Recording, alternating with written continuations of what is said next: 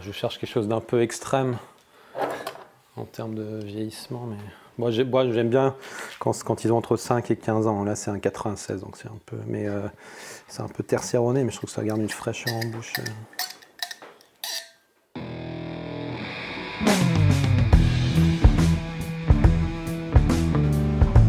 Le vin, le jaja, le pinard, le pif.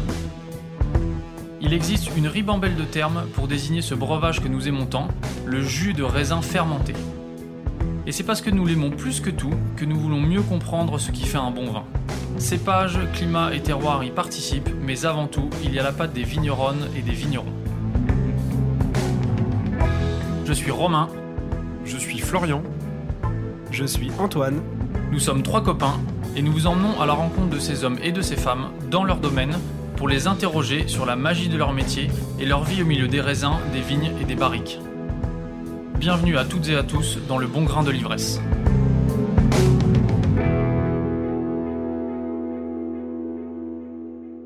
Au détour d'une route de campagne, une colline majestueuse s'impose à nous, le Grand Cru Schlossberg. Construit dans la plaine jouxtant ce terroir monumental, le domaine Weinbach semble surveiller amoureusement ce relief historique. Entouré de murets et parsemé de roses, la bâtisse dégage une impression de sérénité qu'offre la patine du temps. Impression confirmée en rentrant dans le salon où les particuliers et les professionnels viennent depuis longtemps déguster le fruit du travail de la famille Faller sous l'œil amusé d'un Georges Pompidou immortalisé par une photo. Au milieu de cette pièce, trône une table sur laquelle nous avons posé notre micro pour échanger avec Eddie. Représentant de la dernière génération à la barre du domaine, il va vous parler d'histoire, de l'importance des femmes falleurs, des défis de l'Alsace, entre autres sujets. En écoutant ce qu'il a à nous dire, vous percevrez un peu mieux de ce que peut offrir cette région viticole fantastique qu'est l'Alsace. Bonjour euh, Eddy, merci de nous accueillir euh, au domaine. Est-ce que tu peux te présenter et nous présenter l'histoire du domaine? Euh, donc moi je m'appelle Eddy Leiber-Faller, je travaille sur, le, sur, le, domaine Weinbach avec ma maman et mon frère depuis, depuis deux ans dans mon cas. Euh, donc pour faire un petit peu l'historique du domaine, c'était un ancien monastère ici. Euh, d'après ce qu'on sait, il y avait de la vigne plantée sur le, ce qu'on appelle le Weinbach. En fait, Weinbach, c'est le nom du, du, terrain au cadastre, hein, vraiment euh, depuis très très longtemps. C'était à l'origine le nom de la petite rivière qui circule dans la propriété.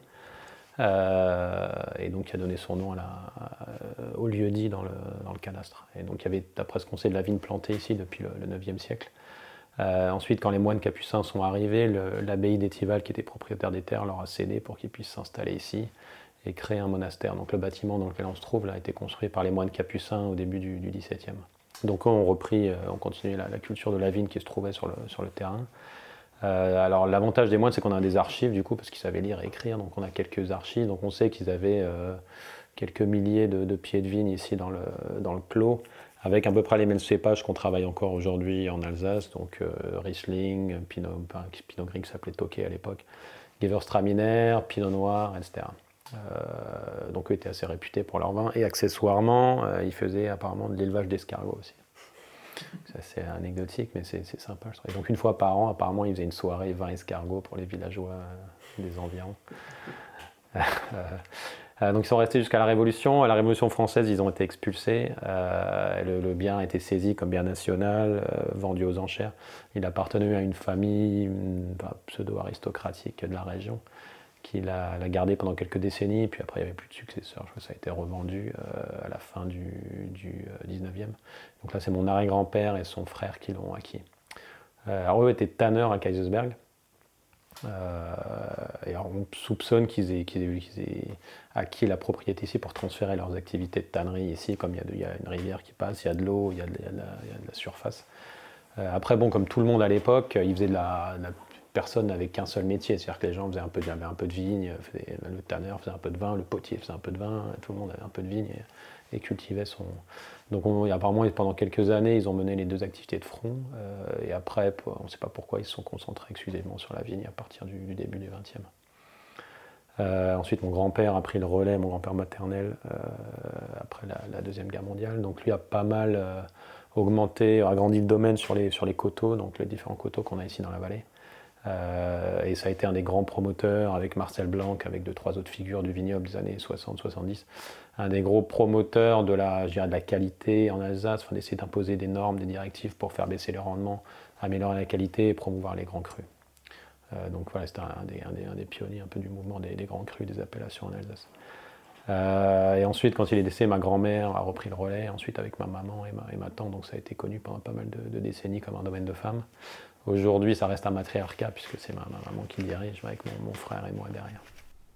Qu'est-ce qui a porté au domaine le, moment féminin quand c'est ta grand-mère et euh, ta maman et ta tante qui, qui étaient à la tête euh, du domaine? J'imagine que ça n'a pas dû être facile tous les jours ça a été très très dur pour moi, surtout pour ma, grand-mère qui était un peu. Euh, bon, ma maman est arrivée assez tôt après, euh, mais c'est vrai que pour ma grand-mère, quand elle a repris le domaine en 79, à l'époque, je parle même pas de l'échelle de l'Alsace, mais à l'échelle de la France ou même du monde, euh, il n'y avait pas, voire aucune femme qui dirigeait des domaines dans le monde du vin. Quoi. Donc tout le monde pariait, enfin, quand ils ont vu ma grand-mère reprendre le truc sans veuve, sans, sans gendre masculin issu de la viticulture, etc.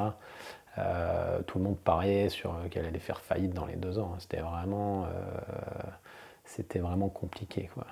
alors c'est quelqu'un d'un caractère très très fort, issu d'un milieu très humble en fait, hein, puisque c'est le domaine appartement de mon grand-père. Elle, elle venait d'une, elle était fille de garde forestier d'une petite vallée du sud de l'Alsace, donc issue d'un milieu très très humble, qui avait vécu la deuxième guerre mondiale.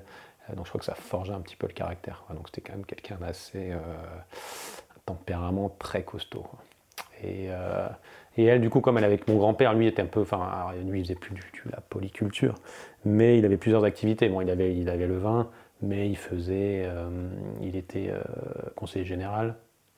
À côté, il, était, il avait un poste important au Crédit Agricole aussi.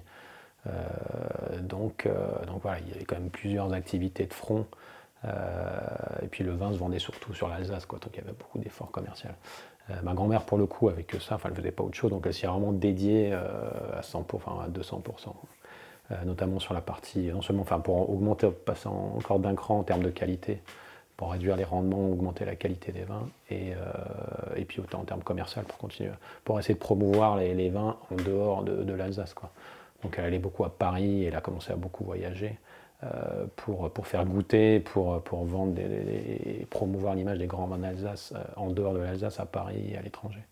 Donc c'est avec elle qu'on a commencé à exporter euh, aux États-Unis au tout début des années 80, au Japon peu de temps après. Et comment s'organise cette nouvelle trilogie entre ta maman, ton frère et toi maintenant? Alors on est assez complémentaires. Mon frère s'occupe pratiquement que de la partie viticulture. Euh, lui, il aime bien être, il aime bien être dehors, il aime bien être dans les vignes, donc il est euh, sur le terrain, donc c'est lui qui s'occupe euh, des vignes. Après, il s'occupe aussi un petit peu de, la partie opérationnelle, je dirais, du, domaine, mais vraiment, il est dédié à 90% sur, sur les vignes. moi, c'est un domaine dans lequel j'ai pas de formation, donc même si je, comprends et je, m'y intéresse, j'ai pas, j'ai pas ni l'expérience ni la formation théorique, donc on est je suis très content d'être très complémentaire avec lui. Et après, ma maman et moi, on suit, bon, on suit les vinifications avec notre, notre maître de chai, euh, Ghislain Berthiaud, qui est avec nous depuis une, quinzaine d'années. Euh, et puis on se divise un petit peu toute la partie export commercial, administratif, etc. En fonction des marchés. Alors, ma maman aime beaucoup le Japon, donc elle regarde le Japon. Ça a été euh, facile pour toi de t'intégrer dans la philosophie du domaine? Tu parlais de biodynamie au départ, là, depuis 20 ans, donc c'est un marqueur assez fort quand même. Est-ce que c'est quelque chose qui a été euh, une évidence quand tu es revenu pour toi? Euh, Oui, oui, pour moi, je pense que si on l'avait pas, autant en tant que consommateur de, vin, enfin d'autres produits, qu'en tant que producteur, je pense qu'aujourd'hui, si on n'est pas au moins en bio, enfin, ça me paraît difficile de justifier aujourd'hui de plus travailler en bio, quoi. Au moins en bio. Bon, après, la biodynamie, c'est un petit peu plus loin, mais ça, ça, me paraissait inconcevable. Donc, même si la démarche n'avait pas été faite avant, j'aurais poussé pour qu'elle soit faite en arrivant. Euh, après, on a, bon, surtout qu'on a la chance d'être en Alsace, euh, dans une région assez sèche, donc il n'y a vraiment pas beaucoup d'excuses pour ne pas être en bio. Euh, il n'y a pas, pas, une énorme pression de maladies, d'odium, de, mildiou. moi, aujourd'hui, au, syndicat, au, sein des instances locales, des syndicats viticoles, je me, je, me, bats quand même pas mal avec la, vieille garde, enfin les gens qui sont encore un petit peu, qui résonnent un peu en termes euh, un petit peu passé, euh, qui n'arrive pas à se rendre compte des évolutions, non seulement du, des consommateurs, mais même en tant que producteur au niveau de la conscience la conscience des, producteurs et, du, et puis de termes de, qualitatif des, vins. Tu te bats avec eux pourquoi? Pour essayer de faire évoluer le cahier des charges, pour euh, interdire certaines pratiques Le cahier des charges, alors pour être très, je pense qu'aujourd'hui en Alsace, alors je n'aime pas pointer du doigt, mais on a quand même par rapport à d'autres régions une, inertie assez forte due à la grosse présence des caves coopératives et des coopérateurs qui pour, sur le papier, moi, c'est une idée que j'adore. Hein. je veux dire, mettre en commun les, mettre en commun les, les ressources de vinification, de pressoir, etc., qui sont des, des, machines, des choses qui coûtent cher. Je trouve que sur le papier, c'est une très bonne idée. Euh, le problème, c'est qu'aujourd'hui, il y a très peu de, de, caves coopératives qui ont pris euh, le virage qualitatif. Donc, il reste, ça reste du rendement. Les coopérateurs sont payés au poids. Euh, sont payés au poids, donc il n'y a aucun, aucune incitation à améliorer la qualité. Il y a quelques, quelques CAFCOP qui ont pris le virage qualitatif, mais ça reste quand même beaucoup de la production de masse où les gens sont juste payés au kilo. Donc voilà, ce qu'ils veulent, c'est qu'ils vont produire le maximum du rendement autorisé.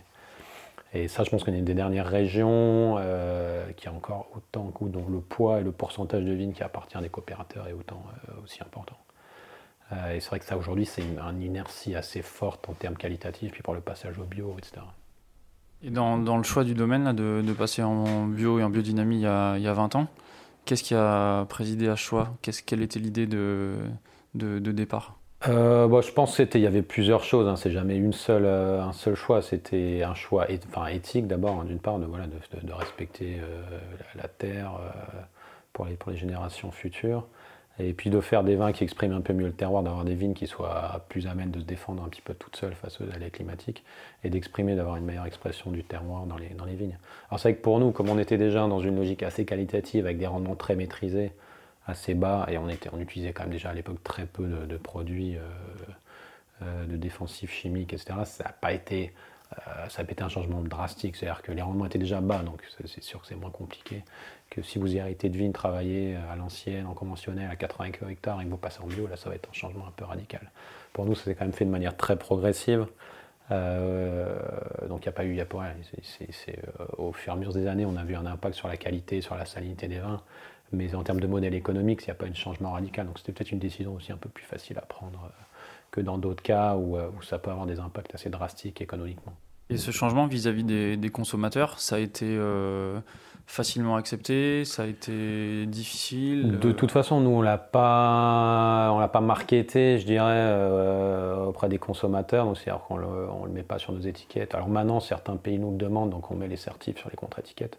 Notamment en Scandinavie, où c'est des pays où c'est très important pour les consommateurs, mais c'est assez récent. Historiquement, même si ça fait 15 ans qu'on est certifié, euh, on l'a jamais mis, enfin on ne le met toujours pas sur les, sur les étiquettes principales.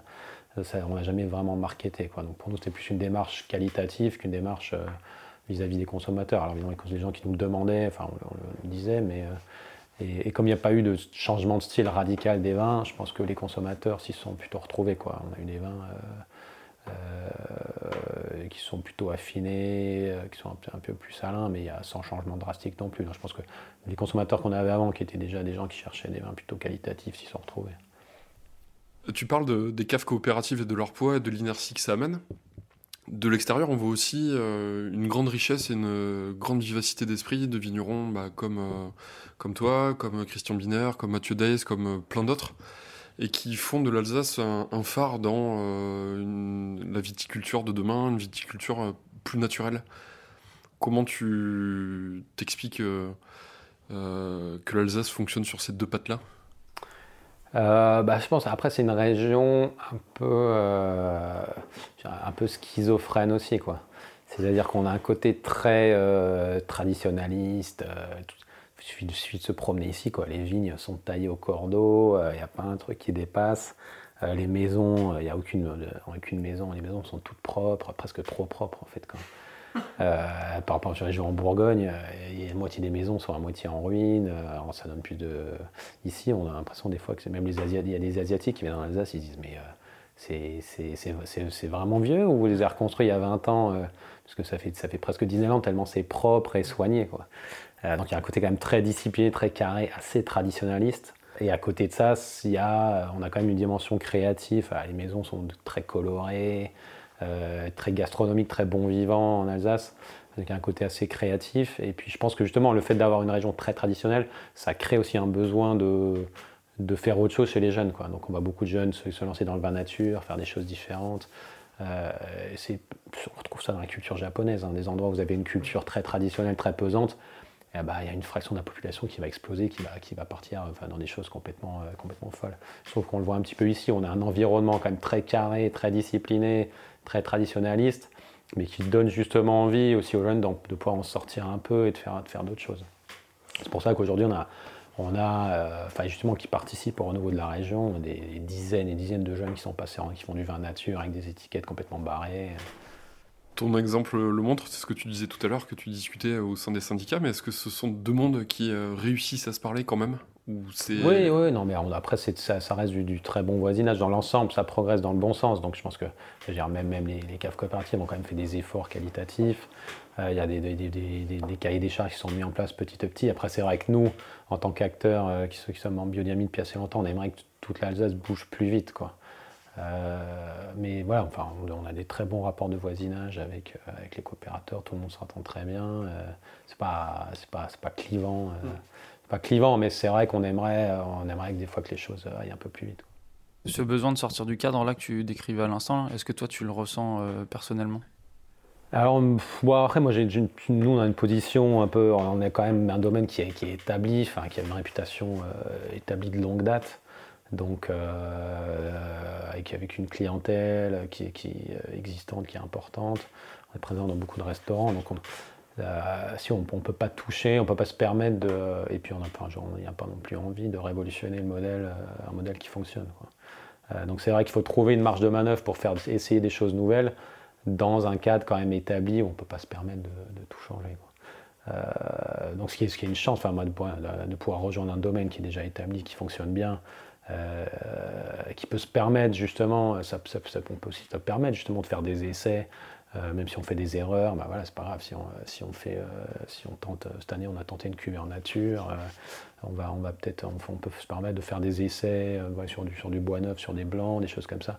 S'amuser à faire des choses différentes parce qu'après derrière aussi on a une structure euh, bien établie et une, solidité financière qui nous permet. Quoi. C'est sûr que ça, ça, ça c'est davantage, mais ça, ça limite aussi un petit peu euh, euh, les choses qu'on peut faire. Enfin, je je, je peux pas, euh, peux pas demain faire un vin, euh, un pet nat avec euh, des grenouilles à poil sur l'étiquette. Quoi.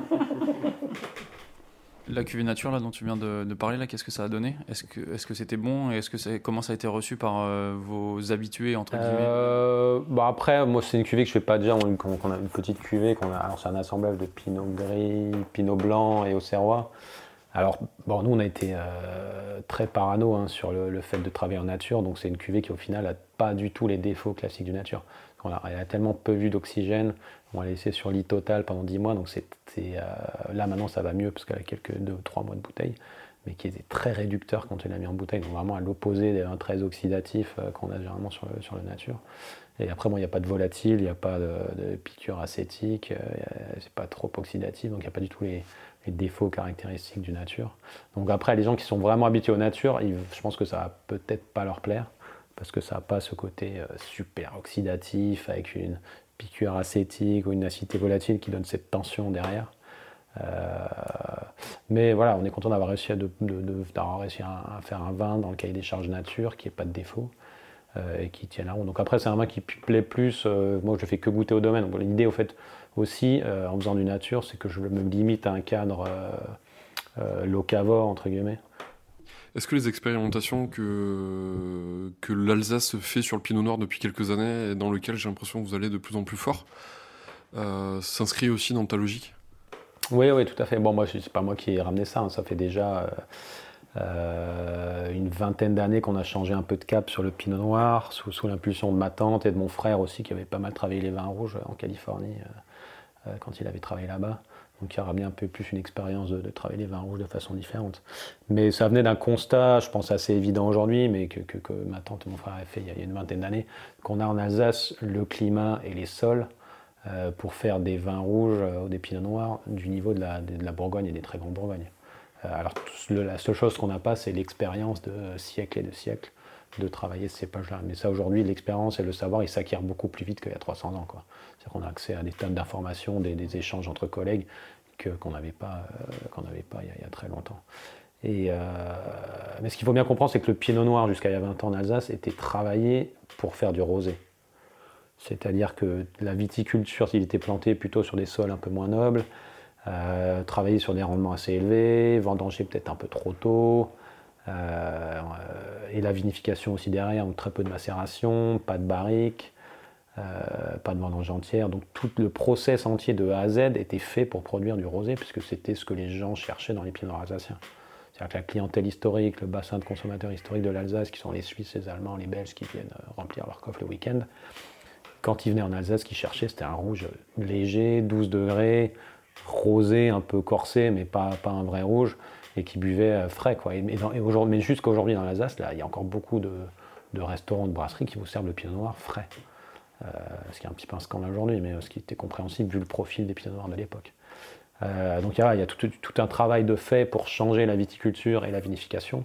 Mais aujourd'hui, et puis il y a une courbe d'apprentissage, c'est-à-dire que quand on n'a jamais travaillé la barrique neuve de sa vie, bah, au début, on fait des erreurs. Quoi. On met trop de bois neuf, pas assez de bois neuf, des bois avec trop de chauffe, euh, pas assez de chauffe. Il faut, vraiment trouver le bois, la chauffe qui va bien euh, avec ses terroirs aussi, parce que nous, on fait des pierres sur des terroirs différents. Il faut trouver les barils qui vont bien pour chaque terroir, les chauffes qui vont bien pour chaque terroir. Euh, donc tout ça, ça met beaucoup de temps. Mais aujourd'hui, je pense qu'après 15-20 ans, enfin, je ne parle même pas que nous, enfin, chez des collègues aussi qui ont, qui ont, créé, qui ont initié le même mouvement il y, a, il, y a, il y a à peu près autant de temps, après 10-15 ans, maintenant, vous commencez à voir les résultats. Et je trouve qu'on commence à trouver de très très beaux pinots noirs en Alsace. Ce mouvement a été initié parce que euh, ces vignerons euh, ont perçu les potentiels des terroirs concernés ou parce qu'il y avait aussi une demande du marché, euh, parce que les prix de Bourgogne devaient déjà peut-être commencer à exploser Je pense qu'il y a une vingtaine d'années, les prix de Bourgogne étaient quand même assez raisonnables encore. Hein. C'était encore des années où on parlait plus de Bordeaux que de Bourgogne. Donc moi je pense que la plupart des vignerons ça venait plus d'une logique de, de gâchis, de se dire que tiens mais pourquoi c'est vrai que pourquoi on n'essaie pas de faire des, des vrais rouges? Alors euh, plutôt que de, faire du rosé. Euh, donc c'est, je pense, une logique plus de valorisation, surtout qu'historiquement, il y a beaucoup de gens qui avaient des parcelles aussi sur de... Alors la plupart des pieds noirs étaient plantés plus en plaine sur des parcelles moins nobles, mais tous les grands vignerons, enfin tous les vignerons avaient toujours une ou deux parcelles de pieds noirs qui se baladaient, de vieilles parcelles, sur des très beaux terroirs, sur des grands crus. donc je pense qu'à un moment aussi, les gens sont. Les vignerons ont plus voyagé aussi, euh, parce que jusqu'aux années 70, 80, euh, les vignerons, ils, allaient peut-être faire un, BTS ou un, bac pro euh, à Roufac ici, mais ils allaient peu travailler dans les autres domaines, dans les autres régions. À partir du moment où les jeunes générations de vignerons ont commencé à travailler dans d'autres régions, ont commencé à voir d'autres façons de travailler le rouge, je pense qu'ils ont ramené aussi ce savoir-faire et cette envie et euh, cette envie de travailler différemment le rouge qui s'est mêlée avec une idée de dire mais c'est un peu du gâchis d'avoir par exemple des vieilles vignes de pinot noir sur des, belles, sur des beaux terroirs calcaires, des terroirs granitiques, et d'en faire un, d'en faire un rosé.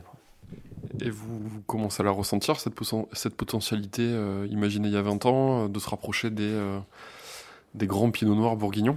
Ah bah Aujourd'hui, je pense qu'on a certains, alors sur les terroirs calcaires du moins, sur le modèle bourguignon, euh, on, a, on des vins euh, en Alsace, des, grands pinots noirs en Alsace qui, à l'aveugle, à mon avis, peuvent bluffer euh, et tromper, je pense, tous les, meilleurs professionnels français. Ils peuvent facilement partir sur, des, sur, du premier cru ou du grand cru bourguignon à l'aveugle. donc je pense qu'on a déjà un certain montré que c'était possible. Après, il faut commencer, faut que c'est un travail qui va continuer à s'affiner. Hein. Euh, puisqu'on continue à apprendre. Euh, dans notre cas, par exemple, on n'a encore jamais travaillé la vendange entière, donc encore des choses qu'on va expérimenter, qu'on va apprendre, mais il y a encore du chemin. Alors ça, c'est pour le modèle. Je pense plus pour les dégustations à l'aveugle, pour euh, se comparer un petit peu à la Bourgogne sur des terroirs calcaires. Après, je pense que l'Alsace peut aussi apporter beaucoup en montrant, en produisant des pinot noirs sur d'autres terroirs qui, font des choses très intéressantes. On peut goûter, on nous fait un pinot noir sur le Grand Cru Schlossberg ou sur un terroir granitique, alors qu'il n'y avait rien à voir avec la la largeur, la rondeur qu'on a sur un pinot noir de calcaire sur un profil plus bourguignon, euh, mais qui a une verticalité, une minéralité qui est très très intéressante. Surtout aujourd'hui où les consommateurs recherchent peut-être des vins plus buvables, plus salins et moins sur le moins patiné, moins gras, euh, un peu moins, moins pesant, moins lourd. Et euh, je pense que là, justement, avec nos diversités de terroirs, on a aussi beaucoup de choses à apporter en montrant que le pinot noir, évidemment, sur des calcaires, sur des terroirs calcaires, au marneau calcaire, argilo calcaire, on peut faire des très beaux pinot noirs qui correspondent aux stéréotypes à l'archétype bourguignon, mais qu'on a aussi beaucoup d'autres terroirs qui peuvent donner des expressions très intéressantes de, pinot noir. comme, on a, comme, comme sur le Riesling, vous pouvez avoir des, expressions très, très différentes, mais toutes tout aussi intéressantes les unes chez les autres, sur du, sur du granit, de calcaire, du schiste. Puisqu'on est en train de parler des vins en particulier, là, le pinot noir, ça a l'air de fonctionner. en revanche, on entend souvent que les vins sucrés, euh, les vendanges tardives, les sélections de grains nobles, euh, c'est moins évident à vendre euh, maintenant. Est-ce que vous, le ressentez aussi au domaine? Nous, on en produit, on a une approche quand même très pragmatique et, pratique des vendanges tardives et des grains nobles. C'est qu'on en produit que sur les millésimes où on, juge vraiment que c'est des millésimes qui ont un très grand potentiel pour des, grands moelleux, des grands liquoreux.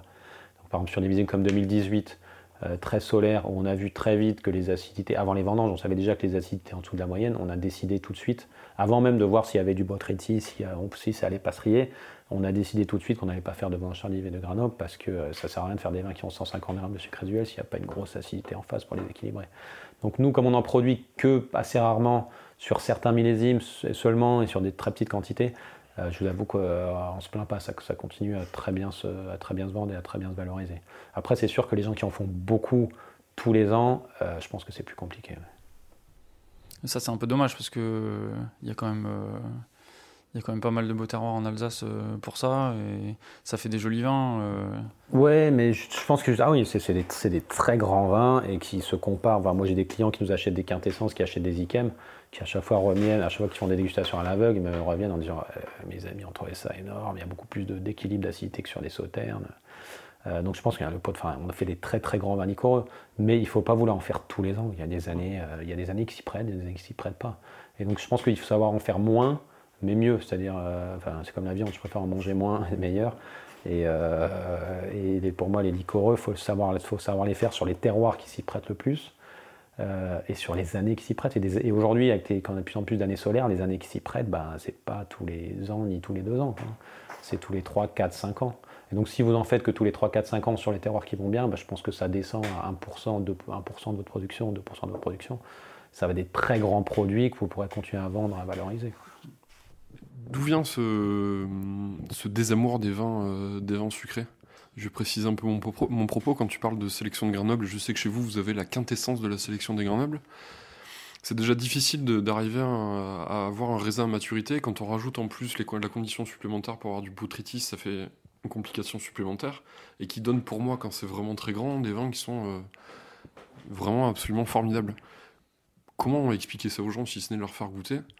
Et comment passer outre le fait que euh, bah, y a du sucre dedans et que en ce moment il y a peut-être une guerre contre le sucre euh, ouais, bah après, je pense que pour moi, le, désamour du sucre, il est plus sur des vins de milieu de gamme euh, qu'on a essayé de vendre, parce qu'en Alsace, pendant des années et des années, on a essayé de convaincre le consommateur que des Pinot Gris et des Gewürz à 30, 40, 50, 60 grammes de sucre, euh, ça pouvait se manger, sur, ça pouvait se boire sur du poisson ou sur des viandes blanches. Bon, faut arrêter les conneries, quoi. c'est, voilà, moi je regarde en tant que producteur et consommateur, des vins qui ont autant de sucre. Euh, alors des Gewürztraminer, c'est un vin de niche. Euh, s'il y a du sucre, tant que c'est équilibré, euh, ça peut être très beau sur des fromages, sur de la cuisine taille, mais enfin moi j'habite à la campagne, j'ai pas de bon restaurant taille, donc si ma femme elle en fait pas une ou deux fois par mois, je mange pas de taille à la maison quoi. Euh, donc ça reste, pour moi, c'est reste des vins de niche. Et je pense qu'on a survendu pendant longtemps, et c'était un peu la facilité de faire des vins avec du sucre résiduel. On a survendu les accords mévins de ces vins-là, comme aujourd'hui les gens en sauterne essayent de survendre pour survivre le potentiel de, mariage accord mévin des, euh, des. Pour moi, ça reste des vins de niche et qu'il faut, faut travailler comme tel et vendre comme tel.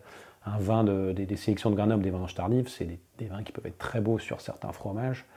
Euh, sur des accords bien spécifiques, ou comme vin, pour moi, c'est des vins de méditation. Quoi. Enfin, c'est pas moi qui ai inventé ça, c'est une expression italienne qui utilise ça.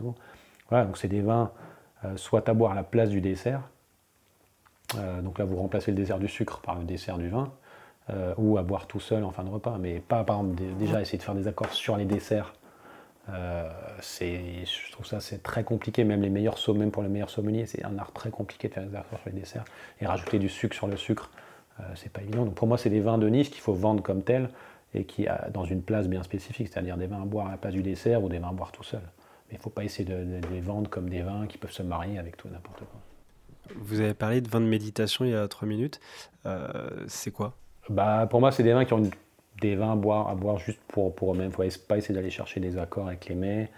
pas à boire quand on est complètement repu en fin de repas, juste à boire tout seul pour eux-mêmes, un verre, un demi-verre, et, juste à apprécier pour leur profondeur, leur complexité, parce que c'est vrai que c'est ça ce que ça apporte quand on a des vins qui ont un botrytis exceptionnel, qui ont de l'acidité. On, a, on a les textures apportées par le, le botrytis, ce côté de miel, euh, euh, cire d'abeille, on a, on a de la minéralité. Si là, on faut faire ça sur les grands terroirs, mais vous avez de la minéralité, on a une profondeur. C'est des vins qui sont, euh, sont d'une complexité incroyable, donc il faut vraiment apprécier à petite dose. Euh, et, pour eux-mêmes, quoi. Pas essayer de les, pas essayer de les, placer dans un repas forcément, euh, vraiment juste apprécier pour eux-mêmes et, euh, et, profiter de leur complexité. tu parlais de sucre, est-ce que on peut en profiter pour que tu nous expliques les différentes appellations liées au sucre en Alsace? Et plus largement le système d'appellation en Alsace alors sur les, alors sur les, sur les, vins moelleux, liquoreux, on parle de, alors c'est des, c'est des mentions. Euh, en fait, donc on a les vendanges tardives et les granobles. Euh, qui sont. Alors souvent les gens pensent que c'est des vendanges tardives, c'est du passeriage, granoble, c'est du botrytis. Il n'y a pas vraiment de conditions techniques. En fait, c'est des, des, mentions qui, euh, qui sont juste régies par des, potentiels alcooliques à la récolte, enfin, ou des taux de sucre à la récolte, qui sont exprimés en potentiel alcoolique. Donc les vendanges tardives, il faut que c'est des vins qui ont. Alors, ça varie en fonction du cépage, mais qui est entre, euh, je crois que c'est 15,8 et 16,5 de, potentiel alcoolique à la récolte. Les chiffres, je sais pas. Euh, donc ça veut dire que c'est des vins que si vous les s'ils fermentent jusqu'à 13 alcools, ils vont finir à 40, 50, 60 grammes de sucre résiduel. Euh, et sur les gras nobles, c'est entre je crois 17 et 17,8 selon les cépages de, potentiel alcoolique à la, récolte. Donc là pareil, si vous les fermentez jusqu'à 13-14 d'alcool, il va rester euh, un peu plus, il va rester 60, 70, 80 au moins de, sucre. Nous, généralement, on les travaille bien à des maturités bien supérieures à l'appellation, enfin à la, mention. Donc nos vendanges tardives, on est plutôt sur des, euh, sur des sucres résiduels de 60 à 90 grammes. Et sur nos grains nobles, euh, on peut aller de 100 jusqu'à avoir 200 pour nos quintessences. Mais après, nous, ouais, en recherchant toujours des équilibres, des, des. Mais donc ça, ça pour les mentions. Après, sur les restes d'appellations, aujourd'hui en Alsace, vous avez euh, l'appellation là où c'est Alsace, donc Alsace générique, hein, je dirais, euh, où là il y a des, rendements maximum qui dépendent un petit peu en fonction des cépages, mais qui sont entre euh, je crois, 80 et 100. Bon, après, il y a des, des VCI, des, des, marges de manœuvre. Et les grands crus, qui pour la plupart sont. donc il y a 51 grands crus en Alsace qui sont classés qui ont été classés pour la plupart. Euh, alors le Grand Cru Schlossberg en 60, 1975, une deuxième vague en 83 et une troisième vague dans les années 90. Euh, donc ils sont des, zones bien délimitées sur lesquelles aujourd'hui, sur la plupart des grands crus, le rendement maximum est de 55 hecto-hectares. Et avec euh, trois cépages principaux, quatre cépages principaux autorisés, donc Muscat, Riesling, Pinot Gris, Gewürztraminer, et le Sylvaner sur un d'entre eux. Sachant qu'aujourd'hui, on a le pinot noir aussi maintenant qui euh, finalement euh, est autorisé dans l'appellation Grand Cru en Alsace sur, euh, trois grands crus pilotes pour l'instant, mais qui devrait être étendu après à d'autres grands crus. donc ça c'est la photo aujourd'hui, et maintenant on va rajouter un niveau sur un modèle un petit peu bourguignon. On va avoir des premiers crus en Alsace, donc qui vont s'intercaler entre, entre où c'est générique et, les grands crus.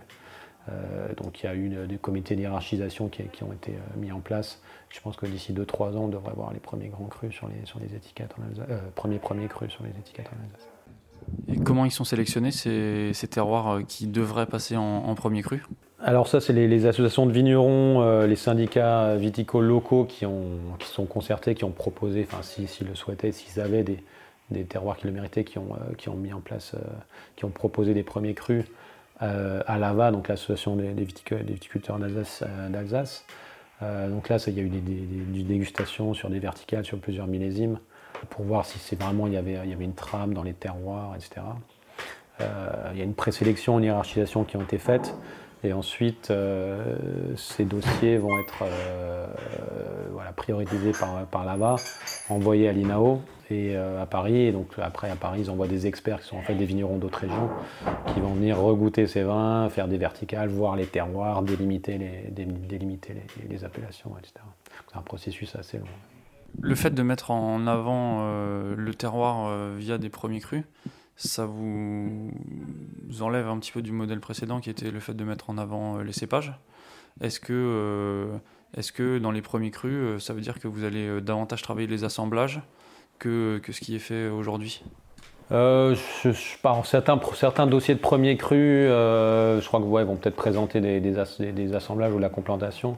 Mais après, en général, je pense qu'on va quand même rester sur du, monocépage pour la plupart des, premiers crus, comme, sur le modèle des grands crus. Après, c'est vrai que l'Alsace a un modèle qui est, essentiellement basé sur le, sur le monocépage. Euh, mais aussi sur des terroirs, c'est-à-dire qu'on a quand même historiquement beaucoup, beaucoup de terroirs. Donc c'est plus sur des couples euh, sur des coupes terroir-cépage que vraiment sur du, sur du cépage. Euh, et donc je pense que ça, ça va, ça va, ça va rester sur l'essentiel des premiers crus, même si certains ont sans doute, vont sans doute présenter de la, complantation ou certains assemblages, parce que historiquement, c'est des, premiers crus où il y avait de l'assemblage. Enfin, je pense qu'à terme, le courant bourguignon des terroirs euh, va, va, va, rejoindre un petit peu le courant alsacien, puisqu'on est quand même en train un peu de s'aligner sur un modèle bourguignon en termes de classification. Mais il euh, faut quand même se rendre compte que la Bourgogne, une des raisons pour lesquelles ça marche aussi, c'est qu'il y a une, énorme diversité de, terroirs, de climats, mais sur, un, sur du basé sur du monocépage. Enfin, c'est du chardonnay en blanc, du pinot noir en rouge. Donc ça simplifie beaucoup quand même la grille de lecture pour du, pour, les consommateurs. Si aujourd'hui, en Alsace, sur tous les premiers crus et les grands crus, chacun commence à faire sa sauce et euh, assembler tout ce qu'il veut, euh, on va, je pense qu'on va s'enlever une des grandes forces qui était une des grandes forces qu'on avait, c'était quand même d'avoir un élément auquel le consommateur pourrait se raccrocher, c'était le, cépage. Euh, et je pense que, c'est un petit peu cynique, mais je pense qu'à terme, on va quand même tendre sur du quasi monocépage. C'est-à-dire que pour moi, le Gewürztraminer, ça va devenir de plus en plus un vin de niche, puisque c'est un vin de niche. Hein, euh, et on va avoir euh, certains, certains grands crus, certains terroirs qui vont s'orienter plus sur, sur des, des pinots gris ou des assemblages pinot gris chardonnay, pinot blanc euh, de profil sec ou sur des Riesling de profil sec. Mais enfin, en règle générale, on va être sur du sec, sur du sec en blanc, sur, des, sur des profils plutôt, plutôt Riesling ou plutôt pinot gris chardonnay et, et sur du pinot noir en rouge. Quoi. Donc, si euh, je vois mal comment on peut trop s'éloigner de ce modèle. C'est un petit, peu, un petit peu cynique aussi, mais euh, de toute façon, le Gewürztraminer va, va, continuer à baisser en part de production, va devenir quelque chose d'un peu anecdotique et de niche, qui, est sa juste place à mon avis.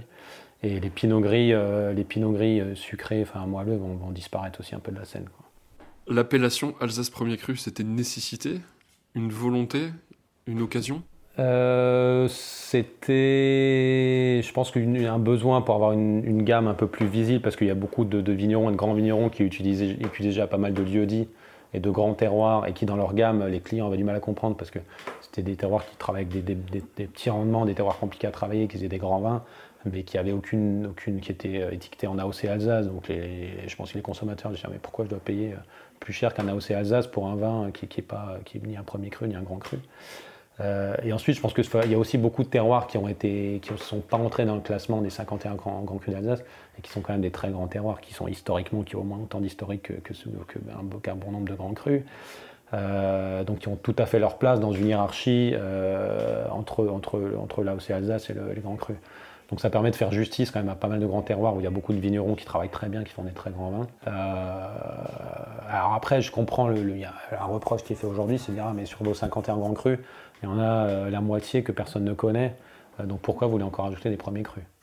Euh, je, comprends cet argument-là. après, si aujourd'hui il y a beaucoup de grands crus qui ne sont pas connus, c'est pas parce que c'est des terroirs qui en, qui en valent pas la peine. C'est parce que c'est des, terroirs qui sont travaillés que par des vignerons qui font des très gros rendements, par beaucoup de caves coopératives où il n'y a pas un travail très qualitatif qui est fait et donc il n'y a pas de grands vins qui en sort. Mais les terroirs sont, euh, je pense que les 51 grands, crus en Alsace ont leur place et sont des grands terroirs. Après, il faut qu'ils soient travaillés en tant que tels. Et euh, donc je pense que pense pas que ça juge le fait que certains grands crus en Alsace n'aient pas encore la notoriété qu'ils devraient avoir, justifie le, le, fait qu'on ne devrait pas faire de premiers crus. L'Alsace, c'est pour les amateurs de vin qui s'y intéressent un peu, c'est quand même un terroir qui est un peu chaud, d'autant plus euh, à Colmar. Avec le réchauffement climatique, ça n'a pas tendance à, s'arranger, si, si, je ne m'abuse. Euh, est-ce que les cépages que vous avez aujourd'hui sont toujours adaptés, adaptés à ces nouvelles conditions euh, climatiques? Et est-ce que vous réfléchissez euh, à planter d'autres cépages, notamment en rouge, en Alsace? Oui, alors sur les, je pense que c'est effectivement déjà il y a un travail à faire sur les, sur les, sur les cépages actuels je me fais pas trop de soucis pour le pinot noir et le, Riesling. Euh, alors même sur, sur les années très chaudes, Pinot Noir peut être un peu pommadé, mais enfin la Bourgogne a le même problème. Puis après, on peut apporter de la fraîcheur avec de, la vendange entière, avec d'autres techniques. le Riesling garde quand même des belles acidités, je ne me fais pas trop de soucis non plus. le Pinot Gris et le Gewürztraminer, on commence quand même à avoir un décalage important entre la maturité technologique et la maturité physiologique. C'est-à-dire que le taux de sucre monte très vite alors que les raisins ne sont pas encore mûrs. Donc soit vous vendangez des raisins euh, pas tout à fait mûrs pour faire des vins secs sans trop d'alcool, et là vous allez avoir des vins un peu végétaux. Donc après il faut faire de la malo, euh, la malolactique et des élevages assez longs derrière pour gommer ça. Ou alors euh, il faut mettre en bouteille des vins à 16 degrés d'alcool ou, qui ont 20 grammes de sucre. Donc sur, je me fais un petit peu, voilà, pour moi Pinot. Ça paraît un peu baroque dit comme ça. Ouais, donc pour l'instant ça va encore. Même sur des années comme 18, je me faisais un peu de soucis. Après, euh, finalement, les Gewürztraminer qu'on a produits sur 18 sont quand même très équilibrés. Euh, et on a, je trouve qu'on a fait des, grands Gewürztraminer. Donc pour l'instant, c'est encore gérable. Mais c'est vrai que les deux, les deux si, je dois me projeter à 20 ou 30 ans, les deux, les deux cépages pour lesquels je me fais un peu plus de soucis dans un, vraiment un contexte de réchauffement au même rythme qu'on l'a vécu depuis 20 ans, c'est Pinot Gris et le Gewürztraminer pour ces décalages de maturité. Vous, le sentez franchement le, réchauffement climatique aujourd'hui? Oui, oui bah, on, est, euh, on a quand même vendangé le 5 septembre en, en 2018. Euh, cette année, on va vendanger un peu plus tard, puisque le mois de mai a été assez frais, ça a ralenti un petit peu la vigne. Mais enfin, si on, a gagné un mois, on vendange, un mois, un mois et demi plus tôt qu'il y a 30 ans. Et on vendange sans doute des raisins plus mûrs, parce qu'à l'époque, ils vendangeaient quand même un petit peu vert. Donc si on, compte ça, si on vendangeait aussi vert qu'ils vendangeaient il y a 30 ans, enfin, c'est pas vert, mais aussi en, en sous maturité, on vendangerait peut-être mi-août, on aurait vendangé mi-août l'an dernier. Euh, donc ça fait deux mois d'avance en 30 ans, c'est gigantesque. Et sur les cépages rouges, euh, on entend ici ou là des, gens qui disent qu'il faudrait planter des cépages euh, sudistes. Oui, ouais, bah ça, on, a, on, a, la chance d'être. Euh, avant de parler d'autres cépages, on a la chance aussi d'être dans le piémont des Vosges ici et de pouvoir monter dans les vallées. Donc on a souvent les mêmes géologies. Alors plus on monte vers les vallées, moins il y a de sol calcaire. Hein. On va être plus sur du volcanique, du granitique, du schiste. Euh, donc des, terroirs plus cristallins. Donc c'est vrai qu'on n'a pas trop de terroirs calcaires dans les vallées. par exemple ici dans la baie de Keisberg, on peut remonter euh, dans la vallée, on va retrouver le même granit que sur le Schlossberg, euh, mais à des altitudes de 500, 600, 700 mètres avec des expositions intéressantes aussi en termes d'ensoleillement. Donc ça c'est déjà une première solution. on a la chance, on n'est pas en Bourgogne, on n'est pas sur un terroir plat. Euh, ou très peu vallonné. On peut remonter un petit peu dans les, dans les vallées, on peut remonter un petit peu sur les, dans la terre des Vosges, dans les vallées, pour aller chercher de la fraîcheur. Donc ça, c'est une première option si on veut garder les mêmes cépages. Après, évidemment, deuxième option, c'est aller chercher des cépages plus au sud. On a la chance d'être une région septentrionale et on peut se tourner encore vers pas mal de régions. On peut descendre Bourgogne, euh, Vallée du Rhône, euh, Provence, etc., pour aller chercher des cépages adéquats. Donc c'est, on a encore pas mal d'options sur lesquelles se retourner. Donc nous aujourd'hui, euh, en blanc, honnêtement, euh, je pense pas qu'on va, on va essayer peut-être, euh, parce qu'en me disant on n'est pas très fan de, cépages vraiment sudistes en termes en blanc. moi je suis pas un grand fan de Vionnier, de Roussanne, de choses comme ça, puis je sais pas si ça donnerait des très grands résultats ici. Chardonnay, pourquoi pas, ça peut même si c'est quand même un cépage qui n'a pas des, grosses des, acidités très importantes. nous on aime, on aime, quand même bien les vins tendus, donc je pense qu'on va rester quand même essentiellement centré sur le racing en blanc. Euh, après, c'est vrai que sur les rouges, ça ouvre la porte à des, choses différentes. Donc, j'ai des collègues euh, qui plantent du gamay. Euh, il y en a déjà pas mal qui ont, enfin pas mal, quelques-uns qui ont planté de la syrah. Et je pense que nous, on va sans doute faire un essai de syrah aussi sur le Grand Cru Schlossberg. On a la chance d'avoir un très grand terroir granitique avec un très bel ensoleillement sur lesquels je pense qu'on peut, on peut, faire, on peut faire de belles, de belles syrahs. Mais voilà, ça reste à, ça reste à prouver. du coup, je perds ma question encore, désolé. Euh, oui, si euh, ces, terroirs que tu, les terroirs que tu mentionnes un peu plus en altitude, aujourd'hui sont déjà plantés ou ce serait, ça voudrait dire complètement rehausser le vignoble, euh, aller chercher des nouvelles surfaces agricoles et planter, de, planter de C'est déjà des surfaces agricoles, mais qui ne sont pas plantées en vigne. Donc il y a beaucoup de, terroirs, de, je sais comment mon technique de, de pâture, de, pâturage. Donc c'est des terroirs qui sont déjà agricoles, mais qui sont surtout plantés en, en pâturage, en foin, etc. pour pour, euh, des, vaches laitières ou pour des, vaches à viande, etc. Euh, donc les terres agricoles existent. Aujourd'hui, elles ne sont, pas, sont pas plantées en vigne, mais elles existent. Alors c'est souvent des, euh, terroirs un petit peu plus pentus qu'ici. Hein. même sur le Schlossberg qui est quand même très pentu, là sur remonte c'est encore plus pentu. Il faut vraiment travailler avec des terrasses ou, avec des, façons au treuil, donc ça changera un petit peu les, façons de travailler. Mais les terres agricoles existent déjà.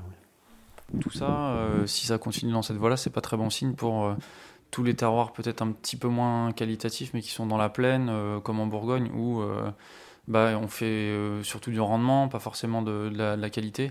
Et là, euh, si la température elle continue de monter, ça va être euh, de plus en plus difficile de, faire, de, faire des bons vins. Non? Ah oui, là, bah, c'est des, terroirs qui, on le voit sur des années comme 18, même déjà cette année, vous voyez des parcelles qui ont complètement jauni hein, dans, la, dans la plaine autour de Colmar. C'est des, sols qui souffrent énormément du stress hydrique. Ils ont été plantés, il y a eu de la vigne à une époque, à l'époque où l'Alsace faisait des, vins, des quantités gigantesques de vins qui étaient assemblés au vin d'Allemagne, etc. Mais euh, il y a eu pas mal d'époques aussi où la vie n'était pas plantée. Pour moi, honnêtement, c'est plus des terres à maïs hein, que, la vigne. Euh, le problème du maïs, c'est qu'il faut irriguer que ça demande des énormes ressources en eau aussi. Donc, à terme, euh, ces terres-là, je ne sais pas ce qu'elles vont devenir, mais à part du maïs, si on a l'eau pour, je ne vois pas trop ce qu'on peut en faire. Ou du maraîchage, après, voilà, c'est du maraîchage bio, des choses comme ça. Mais de nouveau, ça demande des ressources en eau. Est-ce qu'on les aura justement, l'irrigation pour, euh, pour les vignes, est-ce que ce serait pas une solution, pour euh, une autre solution, enfin une autre voie Si, si, bah ça c'est un tabou qui va, c'est un tabou qui va tomber. Euh, après, l'irrigation, ça résout le problème du stress hydrique pour les terroirs qui en souffrent, genre les, vignes, les vignes dans la plaine ou le granit chez nous sur le, sur le Chaussebert qui se trouve de stress hydrique. Ça résout pas le problème du, du décalage de maturité sur certains cépages. Euh, donc ça résout certains problèmes, mais pas, pas tous. Mais le, tabou va tomber à un moment ou à un autre hein, d'irrigation en Alsace, parce qu'il euh, y a beaucoup de gens qui vont être pris à la gorge, les gens qui ont que des vignes sur des terroirs qui, qui souffrent énormément de stress, ça sera plus possible. Donc euh, le tabou va tomber à un moment ou à un autre. Pourquoi c'est interdit aujourd'hui? Ça a été interdit, ça avait du sens d'interdire, ça a été interdit il y a, je sais pas, 40, 50 ans. et ça a été interdit parce qu'à l'époque, il n'y avait aucun problème d'eau, il pleuvait largement aussi en Alsace. Euh, et ça a été interdit pour éviter aux gens d'irriguer, pour augmenter encore plus les rendements, pour faire du 200 hecto-hectares. Donc à l'époque, quand ça a été interdit, ça avait, euh, ça avait beaucoup de sens en termes qualitatifs. Le problème, c'est qu'aujourd'hui, euh, ça devient sur certains terroirs, ça devient critique. Donc est-ce qu'il faut autoriser l'irrigation sur toute la Alsace? Je ne pense pas, parce qu'il y a des terroirs qui souffrent pas tellement. Mais sur certains terroirs, comme les terroirs granitiques ou les terroirs de plaine qui ont très peu de sol, les sols très sablonneux, où il n'y a, a, pas d'eau, qui ne retiennent pas l'eau, je pense que ponctuellement, ça, devrait être, ça devrait être autorisé. Le, tabou, à mon avis, va finir par tomber. Euh, ça fait plus de 20 ans du coup que vous êtes dans les pratiques euh, biodynamiques, un temps suffisant pour avoir du recul sur ce que ça apporte. Qu'est-ce que ça apporte justement à la vigne, au vin, et peut-être sous le prisme de ce réchauffement climatique? Est-ce que ça apporte une résilience plus forte à la vigne?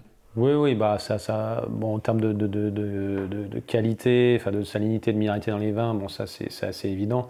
Après, quand on voit nos vignes euh, sur le, par rapport à certains de nos voisins qui sont en conventionnel sur des années chaudes où ça stresse, euh, c'est vrai qu'on on a des vignes qui sont quand même assez saines et euh, même si elles ne sont pas désherbées, qui résistent quand même au, qui, enfin désherbées chimiquement, qui résistent quand même pas mal au stress hydrique. Quoi.